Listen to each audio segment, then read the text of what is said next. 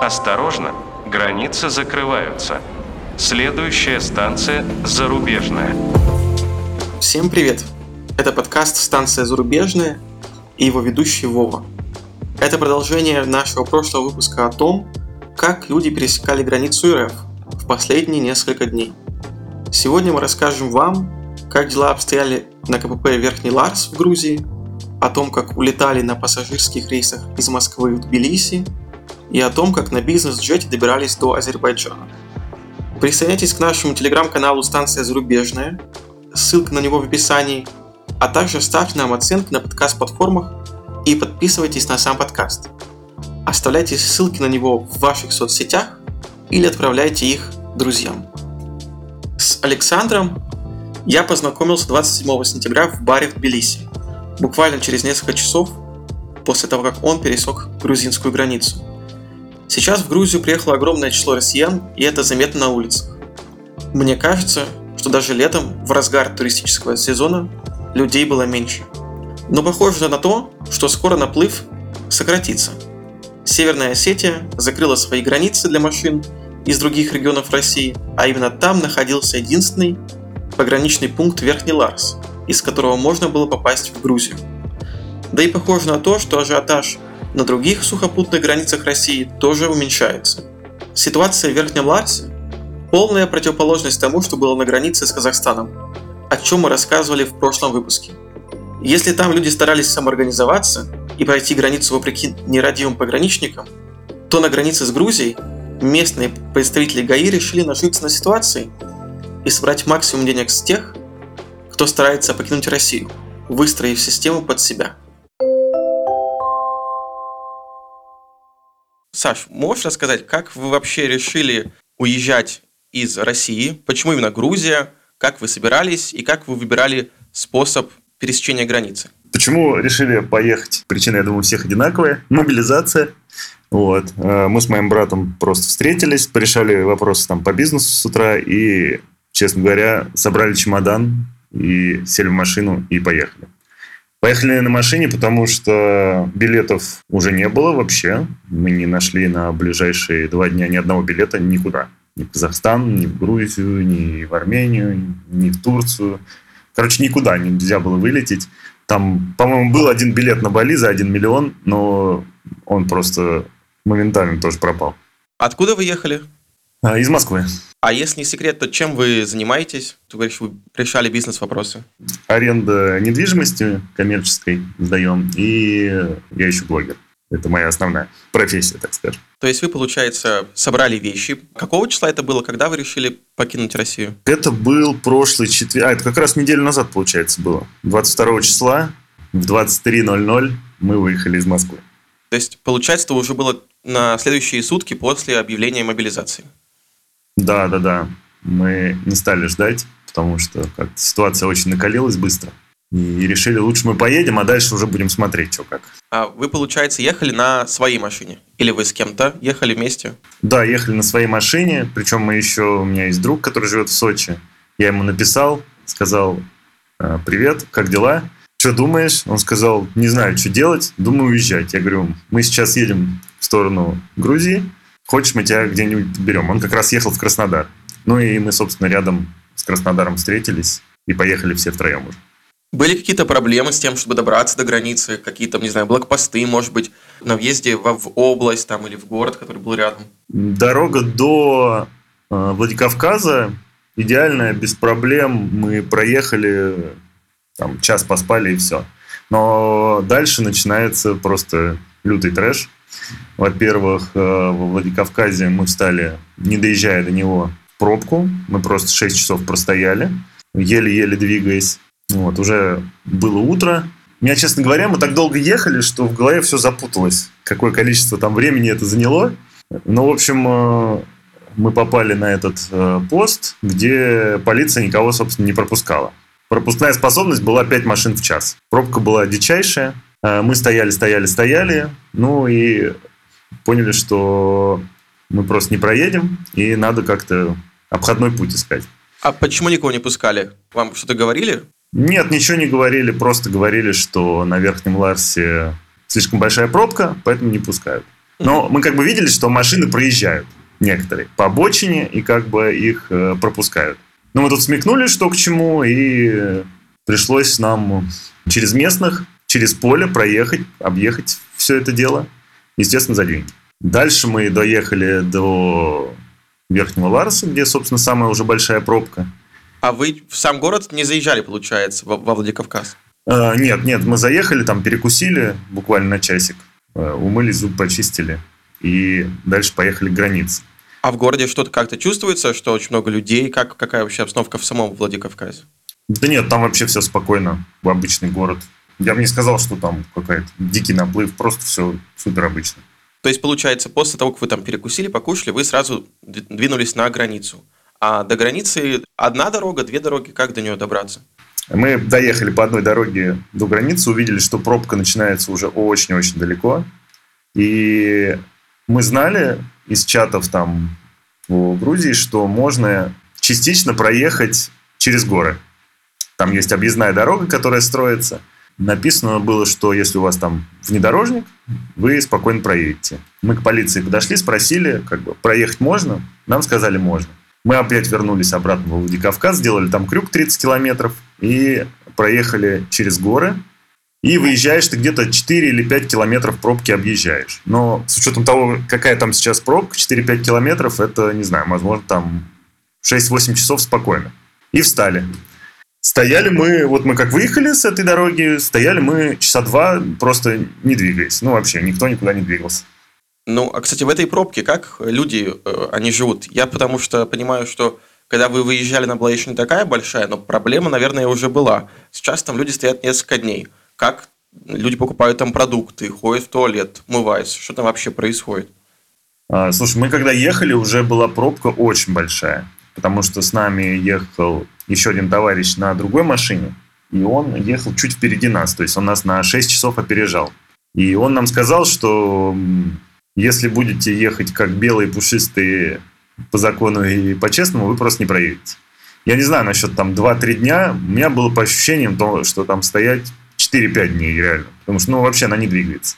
Едут те, кто только готовы проспонсировать местное население, они там провозят, это, кстати, услуга тут э, всегда была, как вы мне рассказали. Но просто раньше это стоило там 10-15 тысяч рублей, сейчас это стоит там 80 тысяч рублей, условно, на машину. То есть, получается, вы простояли пару часов, поняли, что вы не двигаетесь, машины не едут, и что вы решили делать тогда?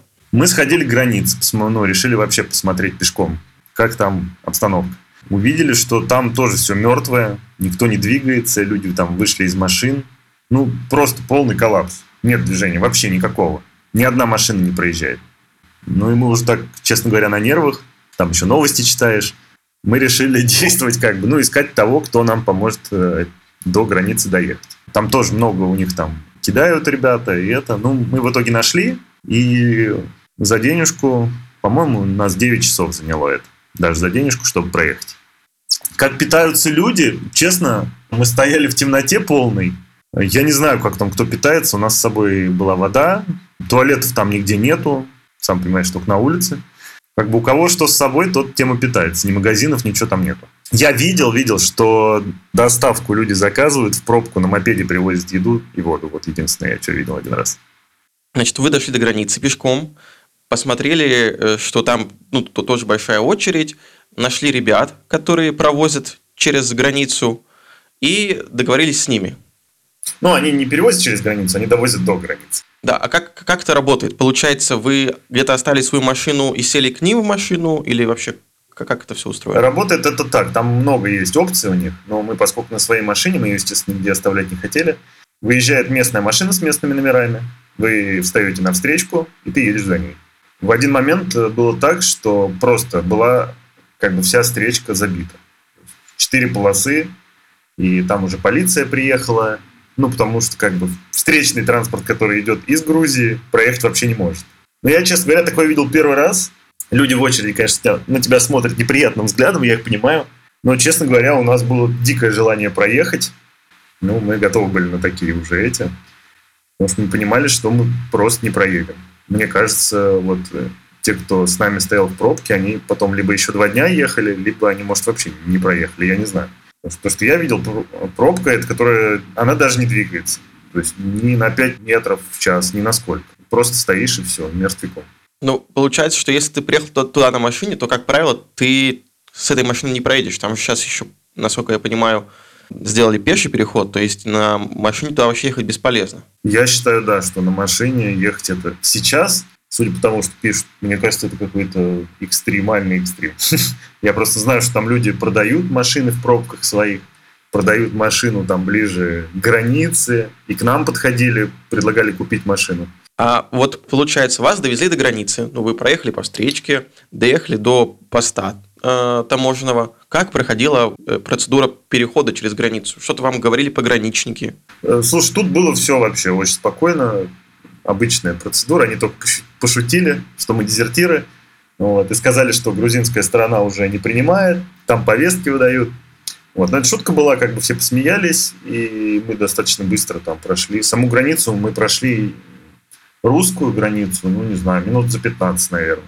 С того момента, как вот мы въехали, паспорта посмотрели, машину посмотрели, все. Там дальше пробка начинается после того, как ты русскую границу проходишь в этой нейтральной зоне. Там мы еще где-то, не знаю, часик, наверное, проехали до грузинской границы. Где-то, наверное, два часа там. Э, задекларировали там все.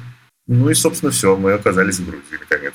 То есть получается, что если у тебя нет денег, и ты хочешь переехать через пограничный пункт Грузии, то ты, скорее всего, и даже в город не сможешь въехать в Владикавказ, потому что тебя будут взятку брать, и потом не сможешь еще и как-то через очередь проехать, потому что пропускать будут только тех, кто дал взятку.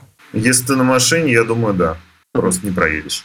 А что, кстати, с велосипедами, самокатами? Я слышал, что э, много людей, которые ими торгуют там. Вы видели что-то такое? Да, конечно, там э, велосипеды и самокаты, только там оказывается, что обычные самокаты не подходят, нужны только электросамокаты, велосипеды и моноколесо, по-моему, проходят под э, транспорт. Угу. Но я сейчас слышал, что уже пропускают вроде как вообще без всего эту штуку отменили. Какая обстановка там? Кто стоит? Кто в основном в этих э, очередях? Это парни, какого возраста, там, не знаю, о чем говорят, может быть, вы с кем-то пообщались? Стоят, честно, все. Я бы не сказал, что только парни, мы тоже удивились сначала, но стоят семьи. У нас вот друг как раз с нами ехал, который он просто с семьей ехал. С двумя детьми и с женой. И в такой очереди там люди стоят с грудными детьми. Полный кошмар. Пообщаться, честно говоря, мы ни с кем не общались из очереди, потому что мы искали путь, чтобы нас провезли. Это на самом деле тоже не так просто. Это не так часто там происходит. Но там обычно местные, они сами подъезжают и говорят, хотите, поможем вам проехать до границы. Вот. Выглядит так.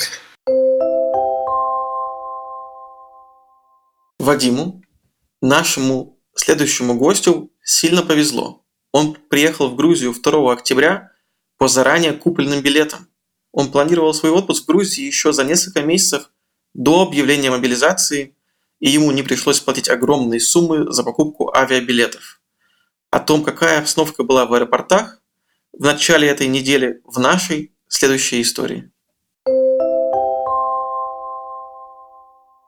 Можешь рассказать? Ну, я так понимаю, что ты не принимал решение о том, чтобы поехать из мобилизации, у тебя уже был куплен билет, и ты, видимо, просто решил остаться в Тбилиси и не лететь обратно. Все верно? Да, все верно. Так получилось, что мой отпуск действительно совпал с стартом мобилизации. Билеты в Тбилиси были куплены аж 20 июля. Соответственно, принимая решение о переезде, оперировал тем, что появилась прекрасная возможность, и по факту Россия дает пинок под зад тебе, чтобы исполнить мечты и наконец-то переехать в другую страну и реализовываться уже там. К тому же так вышло, что у меня заканчивается обучение на Java разработчика. Таким образом, это еще одна возможность сразу получить работу удаленно и приступить к выполнению обязанностей, сменив сферу своей деятельности. Получается, что билет у тебя был куплен заранее, то есть ты его сейчас не искал, э, потому что говорят, что цены на билеты сейчас сумасшедшие, да и, в принципе, если открыть какой-нибудь поисковик авиабилетов, то там можно увидеть какие-то совершенно дикие ценники, сотни тысяч, какие-то даже миллионы рублей. То есть ты, получается, купил билет за дешево заранее, но как именно ты летел? Ты летел через Турцию, через Беларусь или через какую-то другую страну, потому что же нет прямых рейсов из России в Грузию. Да, все верно. Купил билет заранее. На самом деле, перед вылетом еще раз попытался посмотреть информацию о том, сколько сейчас стоят билеты. Возможно, попробовать улететь раньше. Самый подходящий вариант из всего, что я нашел, был через Венесуэлу. Стоил 200 тысяч рублей. Улетаешь туда, там отдыхаешь неделю, и потом с пересадкой летишь до Грузии. Решил рискнуть и надеяться на то, что мобилизация меня не коснется, и дождаться уже основных билетов, которые были куплены заранее. Они мне обошлись в 12 тысяч рублей в одну сторону, поэтому терять такой шанс было бы глупостью. Билеты были куплены через Минск э, авиакомпанией Белавия. Соответственно, летел я согласно купленным билетам через Минск. В целом все было отлично, никаких задержек, никаких казусов с билетами не возникло. Как проходил процесс перелета? Были какие-то проблемы на границе в момент прохождения паспортного контроля в России или Беларуси? Момент прохода через границы был достаточно спокойным, что даже удивило меня. Изначально, прочитав достаточно много новостей о том, что на границе огромные пробки из людей, молодых людей призывного возраста уводят на дополнительные допросы, спрашивают цели поездки, задают много лишних вопросов, чтобы убедиться о том, что человек вернется в Россию. Приехал в аэропорт за 4 часа а, в ожидании того, что будут большие очереди на границе с РФ. Подойдя к паспортному контролю, был достаточно удивлен тому, что на нем стоит всего лишь 4 человека. Заснял этот шок-контент на видео – Подхожу к девушке, которая сидит в окошке паспортного контроля, передаю ей паспорт. Все, что она меня спросила, это какова ваша цель поездки. Я сказал, что я турист. Она такая, всего хорошего, Вадим Дмитриевич. Штамп в паспорте, проходите, пожалуйста, дальше. А я летел с другом, его спросили о том, когда он купил билеты. Билеты были куплены, соответственно, 20 июля. Соответственно, тоже проставили просто штамп в паспорте и сказали «до свидания, хорошего полета» никаких проблем не возникло. Мне кажется, еще потому, что изначально, когда ты летишь в Тбилиси через Минск, э, у тебя посадочный талон и информация о том, куда ты вылетаешь для наших пограничников указана на перелет Москва-Минск, а не Москва-Тбилиси. Таким образом, они уверены в том, что ты находишься в союзном государстве, и они смогут тебя оттуда в случае необходимости призвать. Моя мысль по этому поводу такова. Но мы не можем быть в этом уверены. Ни в коем случае мы не можем быть в этом уверены, и по факту, даже находясь в Минске, ты находишься в большей безопасности, нежели ты находишься в Москве, особенно если ты призывного возраста и попадаешь под мобилизацию. Ну, получается, вот, значит, ты пришел в аэропорт, там никого нет, прошел спокойно границу, э, сидишь, ждешь самолета. А кто с тобой летел? Тоже много ребят молодых, которые подозрительно все решили уехать из Москвы? Или был довольно обычный борт с обычным составом пассажиров, там, женщины, дети, все кто угодно. По правде говоря, это было второе удивление, потому что, во-первых, борт был не полностью заполненный, было очень много пустых кресел в самолете, хотя я смотрел заранее, на этот рейс невозможно было купить билеты, потому что они просто закончились. А, возможно, многие люди отказались от полета целом, если брать контингент э, людей, которые летели, в основном это были белорусы, которые возвращались на родину. Не было такого большого количества людей призывного возраста или молодых людей, которые хотят улететь из страны. Это были бабушки, родители с детьми, летящие в отпуск в Минск или возвращающиеся, наоборот, из э, каких-либо поездок в Москву или по России. А что было на пограничном контроле уже в Минске? На пограничном контроле в Минске все прошло достаточно гладко, что тоже удивило достаточно сильно. У них контроль биометрии проходит по веб-камерам.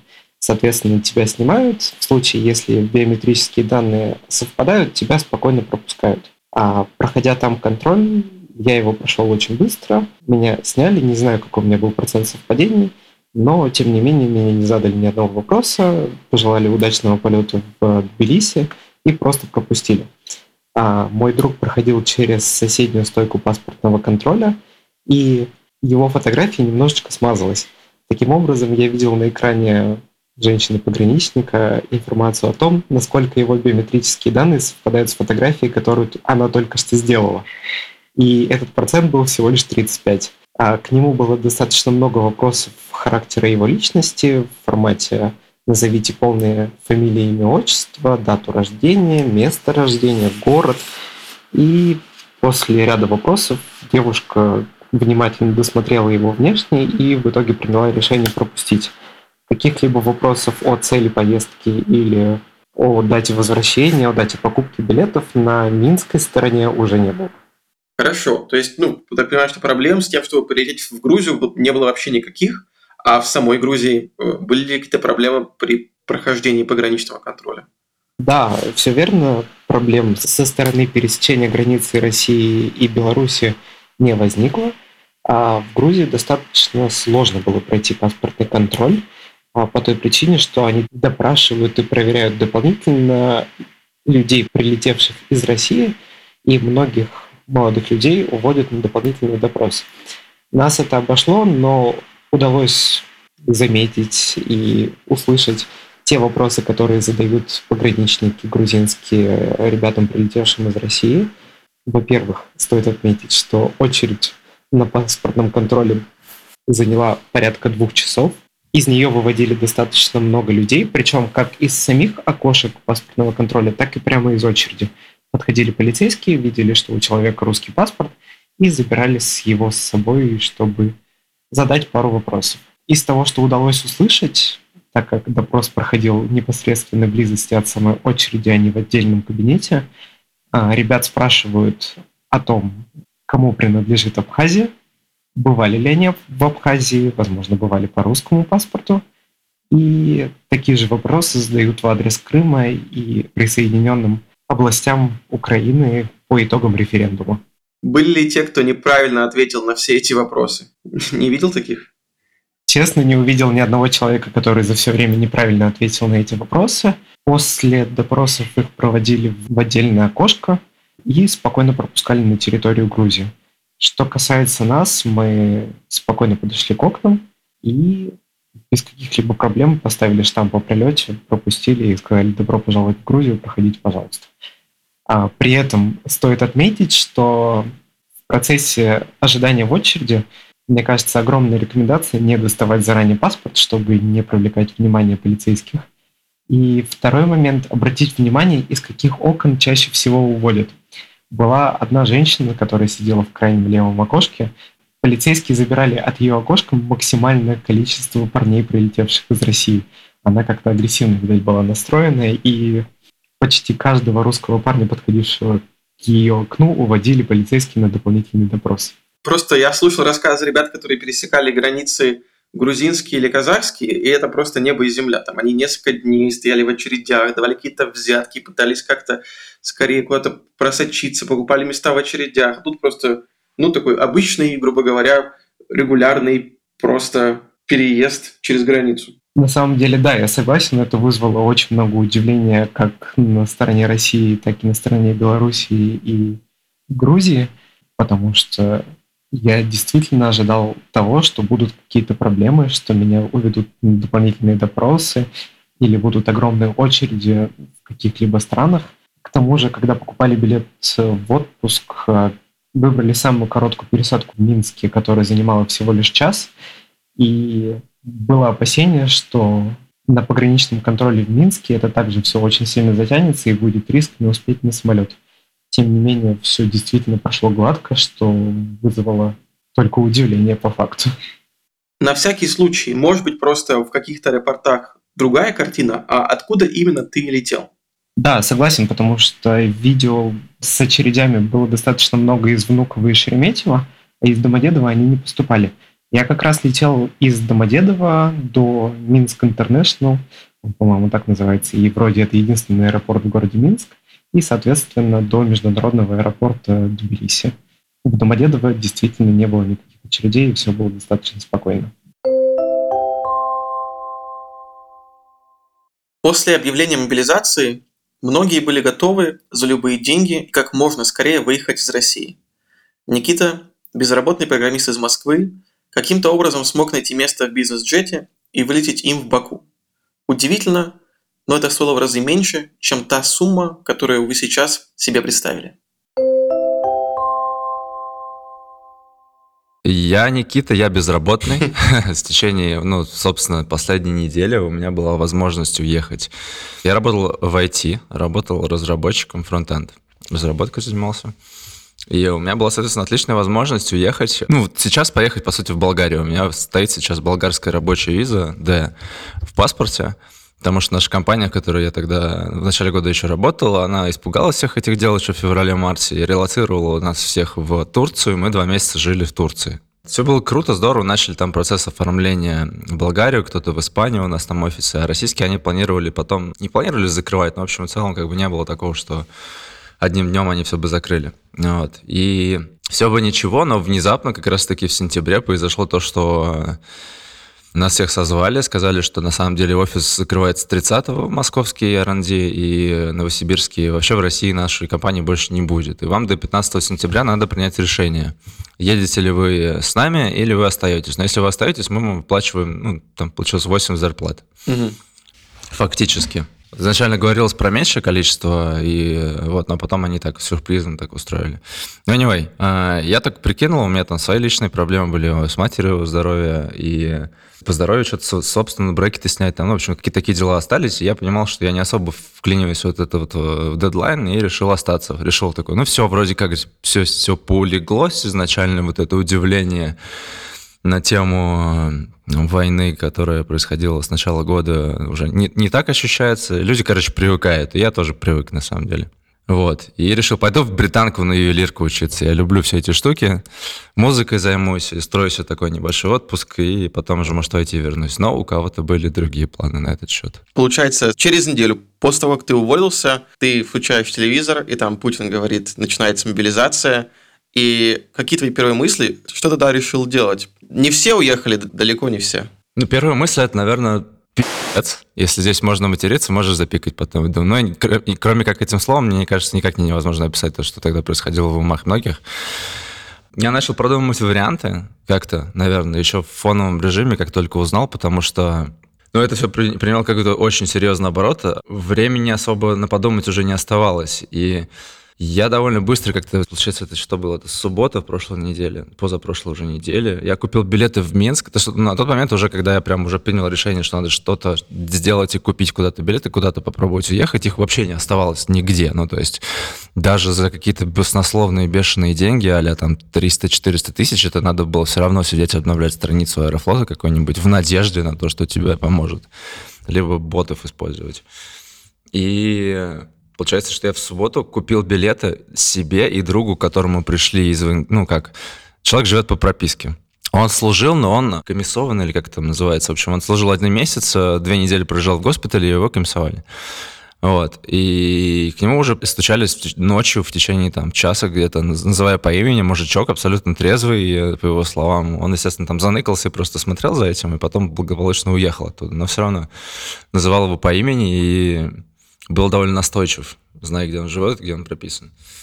Я смекнул, что как бы дело пахнет жареным, купил билеты единственно доступные до Минска, потому что они стоили нормальных денег, и до Самары, в надежде, что я потом пойду через сухопутную границу и попробую свою удачу там. Не совсем понял. Ну, Минск и Самара, они совершенно на разных частях да, находятся. Да. Ну так я купил билеты и туда, и туда. Ну то есть э, мне нужно было, как в голове сидела мысль просто лишь бы уехать за границу, чтобы избежать э, возможной мобилизации или просто взаимодействия с банкоматом. Да, они у тебя были куплены на один тот же день или на несколько разных дней? То есть у меня такое, что если, если я смотрю, я покупаю билеты, я купил их себе и другу mm-hmm. вот этому, потому что у меня не было денег. Я отдал там свои деньги, вкинул, не сильно много было. Вот, лишь бы попробовать уехать. Вот, и пытался там с друзьями, кто сомневался и кто был в зоне риска, в группе риска, тоже как-то их уговорить. Но anyway, а я купил на один день, на один вечер. То есть у меня они прям подряд рейсы были, считай, либо я в одно место улетаю, либо в другое. Это как вот несколько вариантов, чтобы если один не прогорит, то другой, другим бы я мог воспользоваться. А как один может не прогореть? Или как ты должен был выбрать? Ну, допустим, смотри, как, как, на что я ориентировался. Ситуация же менялась э, каждый час, угу. каждую минуту буквально в некоторых местах. То есть, допустим, я сейчас планирую уехать через границу в Грузию, да, Верхний Ларс, и потом через спустя день как-то вот у меня куплены билеты на понедельник, я купил их в субботу, и в воскресенье выясняется то, что верхний лаз закрыт теперь, да, или там теперь есть КПП, ну, то есть, чтобы просто было больше опций. И возвратные билеты я брал специально из-за этого, то есть, если что, я могу деньги вернуть, что, собственно, я сделал потом. А, а в воскресенье, получается, с утра мне присылает моя близкая подруга, с которой мы 12 лет знакомы, и она тусила в э, Мангуп, в общем, это Russian Burner. Mm. И в группе, и там чувак один скинул, что вот, мы как бы организуем такую штуку, она мне присылает пост. Это вот, собственно, про рейс Москва-Баку. А, и еще один мой бывший коллега, э, вместе в Касперском с ним работали, присылает э, пост, уже из, они друг с другом вообще никак, никак не связаны, коллега и подруга, тоже присылает эту штуку от своих каких-то там знакомых. Я смекаю, что вот так и так, пишу сразу, буквально не думая, э, в группу, добавляюсь там к куратору и говорю, я готов заплатить сейчас. Стоит это, стоило это тогда 2400 долларов. Это можно было заплатить либо USDT, перевести криптой, либо заплатить рублями, э, либо заплатить долларами. И суть в том, что они организовали рейс Москва-Баку. Э, это прям бизнес-джет, который из Баку прилетает в Москву и оттуда забирает людей, уже вылетает обратно. Стоил он 130. Да, это очень дешево. Ты сказал 2400 долларов. Я думал, это какие-то должны быть огромные деньги за бизнес-джет, а это получается дешевле, чем ну, какие-то обычные рейсы. Потому что у меня э, ребята улетали в Душанбе за сотни тысяч рублей. То есть это соизмеримо по стоимости с пассажирским билетом в эконом.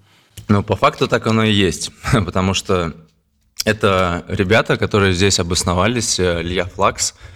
Они приехали еще в начале, в первую волну в этом году. И обосновались здесь, в Олимпийской деревне. То есть они как бы заключили соглашение с местными властями, с правительством, которые хотят развивать IT-отрасль здесь. Вот, а у них уже есть опыт за плечами как раз в тех отраслях, которые интересны местным ребятам. И им выделили, во-первых, Олимпийскую деревню, вот, собственно, где я сейчас нахожусь. Это огромное здание, которое просто пустовали. Они в собственности государства находятся. То есть нас полиция по периметру охраняет.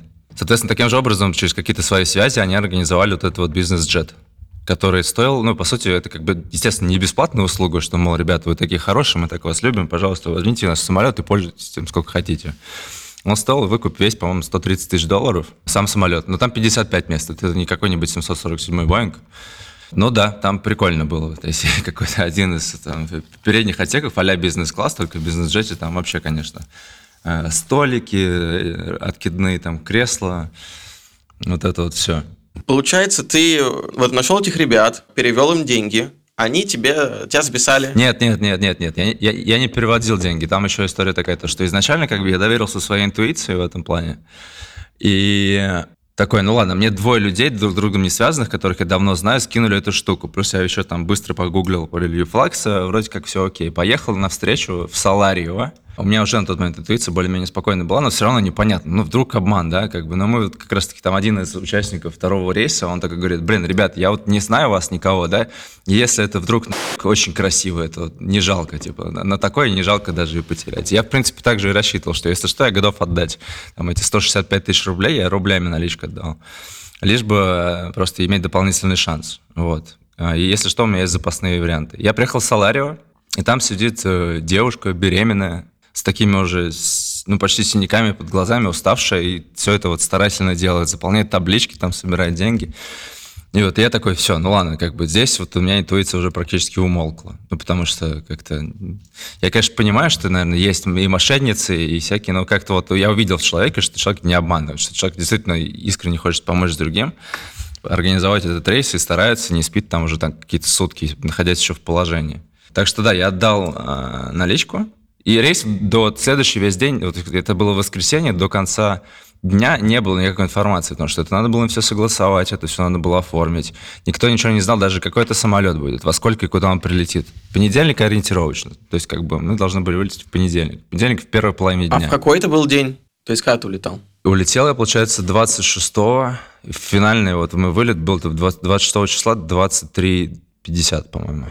Ну, в общем, около полуночи в понедельник, в принципе, как вы и договаривались. Ну да, да, то есть изначально по первой половине дня, в итоге вторая, но все равно как бы это вот Сам, там же эта фишка была, ты наверняка в курсе, раз ты собираешь именно по вот этим вот историям информацию, что э, основной косяк был в дате 29 некоторые говорили 28 и по понятным причинам, что все боялись, что закроют границы. Да. И поэтому, собственно, если смотреть там на VSL с каком-нибудь, что там стоимость билетов на 28 это будет там 400 тысяч, 500 тысяч в каком-то направлении, а на 29-30 уже некоторые там 50 угу. или изначальные цены. И да, у нас борт был 55 человек, целиком заполненный.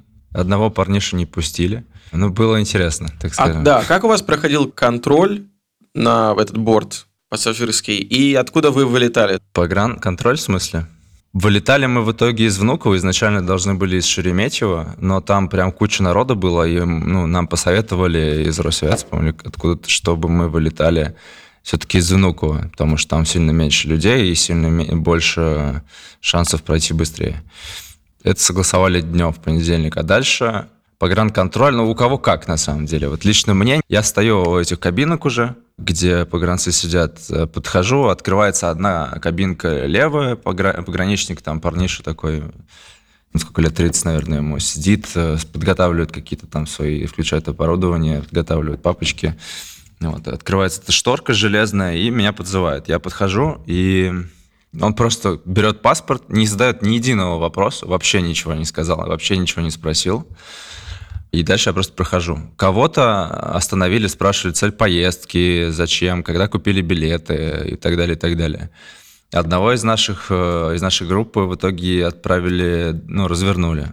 Он прилетел в итоге вторым рейсом, mm. чтобы чтобы понятно было. Развернули его и задолго. Ну, билеты же никто не покупал у вас. Да, там не было. То есть это фактически давали boarding pass, как обычно делается. Это, то есть мы как бы проходили обычные стойки регистрации, но сдавали багаж, все как по привычному пути. Но при этом это были фактически наши фамилии, вбитые где-то в них там в системе авиационной, которые мы просто паспортные данные, фамилии скидывали кураторам, нам они оформляли электронные посадки. Ну, в общем, не совсем стандартный путь. По сути, вот на этом рейсе были все равно список фамилий, то есть не мог пройти левый человек с улицы. Mm-hmm. Там это все жестко регламентируется, понятное дело, это все равно серьезное, серьезное дело, полеты, это не шутки. Но как таковых билетов там не было, да. Это просто выкупленный борт со списком. Ну, получается, что это просто как обычный самолет, а обычная регистрация в аэропорту, проходишь на посадку, только единственное, что у тебя нет билетов. Ну, boarding pass нам все равно дается. То есть это вот на стойке регистрации нам давалось. Просто сам процесс оформления, да, это не через, э, ну, он был не через какой-нибудь там агрегатор, не через авиакомпанию, это именно частный борт, бизнес-джет. А по прилету как все проходило? Да, все отлично. Ребята, которые здесь, собственно, Ньюзион организовали, они нас встретили в аэропорту, все такие радостные, с табличками. О, мы вам рады, welcome. Ну и дальше приехали мы, собственно, вот где мы сейчас находимся, коворкинг, э, Олимпийская деревня, где они там, в принципе, устроили интро, рассказали про все, прочее, прочее, приютили кого надо, кому не было, где остаться. У меня лично, вот, например, был вариант э, через близкого мне человека, она мне скинула в контакт здесь людей, где я мог остановиться. Я, в принципе, думал, что вот сейчас я с ребятами прилечу, никого не знаю, как бы в Баку, перекантуюсь там несколько дней, и дальше полечу к друзьям в Турцию, или в Черногорию, или в Азию. Разные варианты были. Для меня Баку — это, на самом деле, улыбка на лице чистильщика, ну, мойщика окон, местного какого-то азербайджанца, который просто, дядька, мы выходим в курилки ну, уже на рассвете в этом коворкинге, я первое, что вижу, это лицо этого человека, который видит нас и улыбается нам и машет просто. Я такой подумал, блин, мне, наверное, здесь понравится. И, в общем, вот я здесь и задержался, потому что, как оказалось, здесь прям реально классные, очень приветливые комьюнити, где все друг другу стараются помочь.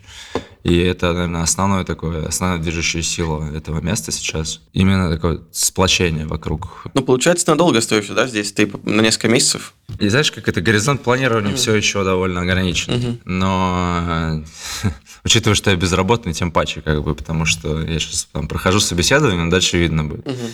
Вот. Так, ну, я просто планировал здесь на пару дней, а уже сейчас забронировал на месяц здесь комнату, угу. возможно, квартиру потом здесь возьму. Тут ребята хорошие собрались. Просто еще финальный аккорд такой на тему того, что здесь оказался. Это а, я прилетел, вчера у нас была игра «Что, где, когда». Угу. Равшан Аскеров, может быть, знаешь, который один из таких «Что, где, когда» шевцев известных. Ну вот, он здесь живет, он сам из Баку, у него, как бы, видимо, он персона Нонграта в России теперь, и он вел вчера у нас игру. А пока мы играли три часа, телефоны, естественно, все отключены, потому что им нельзя пользоваться. Открываю телефон, там сообщение 6, 5 пропущенных от матери. Никита, срочно э, позвони мне, к тебе приходили из военкомата. Такие вот дела. То есть тебя искали воен... из военкомата? Да, да, да, как бы, да, я, я не знаю, что конкретно они хотели, но на самом деле узнавать не сильно горю ну, желанием. Ничего хорошего, С чем наверное. именно они это. Ну, да. А, и... а, а ты где прописан? В Москве? В Москве, в Москве. Ага, и получается, что ты служил в армии или у тебя была военная кафедра? Нет, нет, нет, нет, у меня не было ни военной кафедры, не служил я в армию. У меня есть военник, но за это все как бы. Ну, то есть стандартная история для большинства, на самом деле, которые сейчас из моих знакомых друзей в Москве. Вот, то есть как бы как, как это в первую волну я вообще никаким образом не мог попадать, как бы, и мне кажется, и во вторую, и в третью. Но при этом, при всем, как бы вот сказали, что у них там данные какие-то у них там не совпадают с тем, что якобы военный. У меня нет категории, у меня какой-то странный военник, потому что там не прописаны категории. А, ну ты, получается, у тебя не было освобождения по здоровью? У тебя не категория В, получается? Нет, как бы она, она фактически была, нет, она была, как бы я лежал в больничках, там мама меня в детстве возила, просто непонятно, что конкретно. То есть, как бы там написано вроде как, что я освобожден от воинской службы, но категории явном виде не написаны. Я смотрел многие военники, одна из причин, собственно, чего уехал, потому что у меня какой-то странноватый военник, на самом деле. Вот. И, видимо, не зря, потому что, потому что вот вчерашний визит с папочками и с какими-то бумажками. А и что твои родители сделали? Они поговорили с ними? Да, у меня там мама живет. Ну, ну как, мое пожелание, соответственно, для моей матушки было такое, что в следующий раз, когда она увидит, знаешь, как это в меме, такой, вы кто такие? Я вас не звал, пошлите на... Вот примерно так выступать. Но не уверен, что она меня послушается, она беспокоится, что я буду сильно тревожить этим. Но, короче, основной поинт, и если кто-то будет слушать этот подкаст, э, и у вас с вами такое случится, не дай бог, то просто как бы не берите в руки, не подписывайте ничего и желайте всего хорошего и всего такого. И вот гулять. Слушай, спасибо за совет. Это вообще неожиданно. По глупости могут писать, как бы, и там... Ну, я, ставлю, я делаю ставку на бардак, на самом деле, на то, что система не так хорошо и отлаженно работает, где все как часы, где если у тебя есть что-то, прям гаранти... якобы гарантирующее тебе освобождение, пускай, не знаю, там даже если у тебя какая-то по здоровью серьезная проблема, которая может быть там не, не запечатлена у них в бумагах, они все равно как бы могут прийти, проверить и проверить неправильно, ошибиться еще раз и так далее. Это все каскад событий, который может привести к тому, что внезапно у тебя окажется в руках ружье или тем более ржавый автомат. Спасибо тем, кто помогал россиянам с переездом в последние несколько недель. Организовывал выездные рейсы, переводил через границу, давал еду и жилье. Тем, кто остается в России и планирует переезжать, Хочется пожелать легкой дороги, а тем, кто уже уехал, скорее найти свое новое место.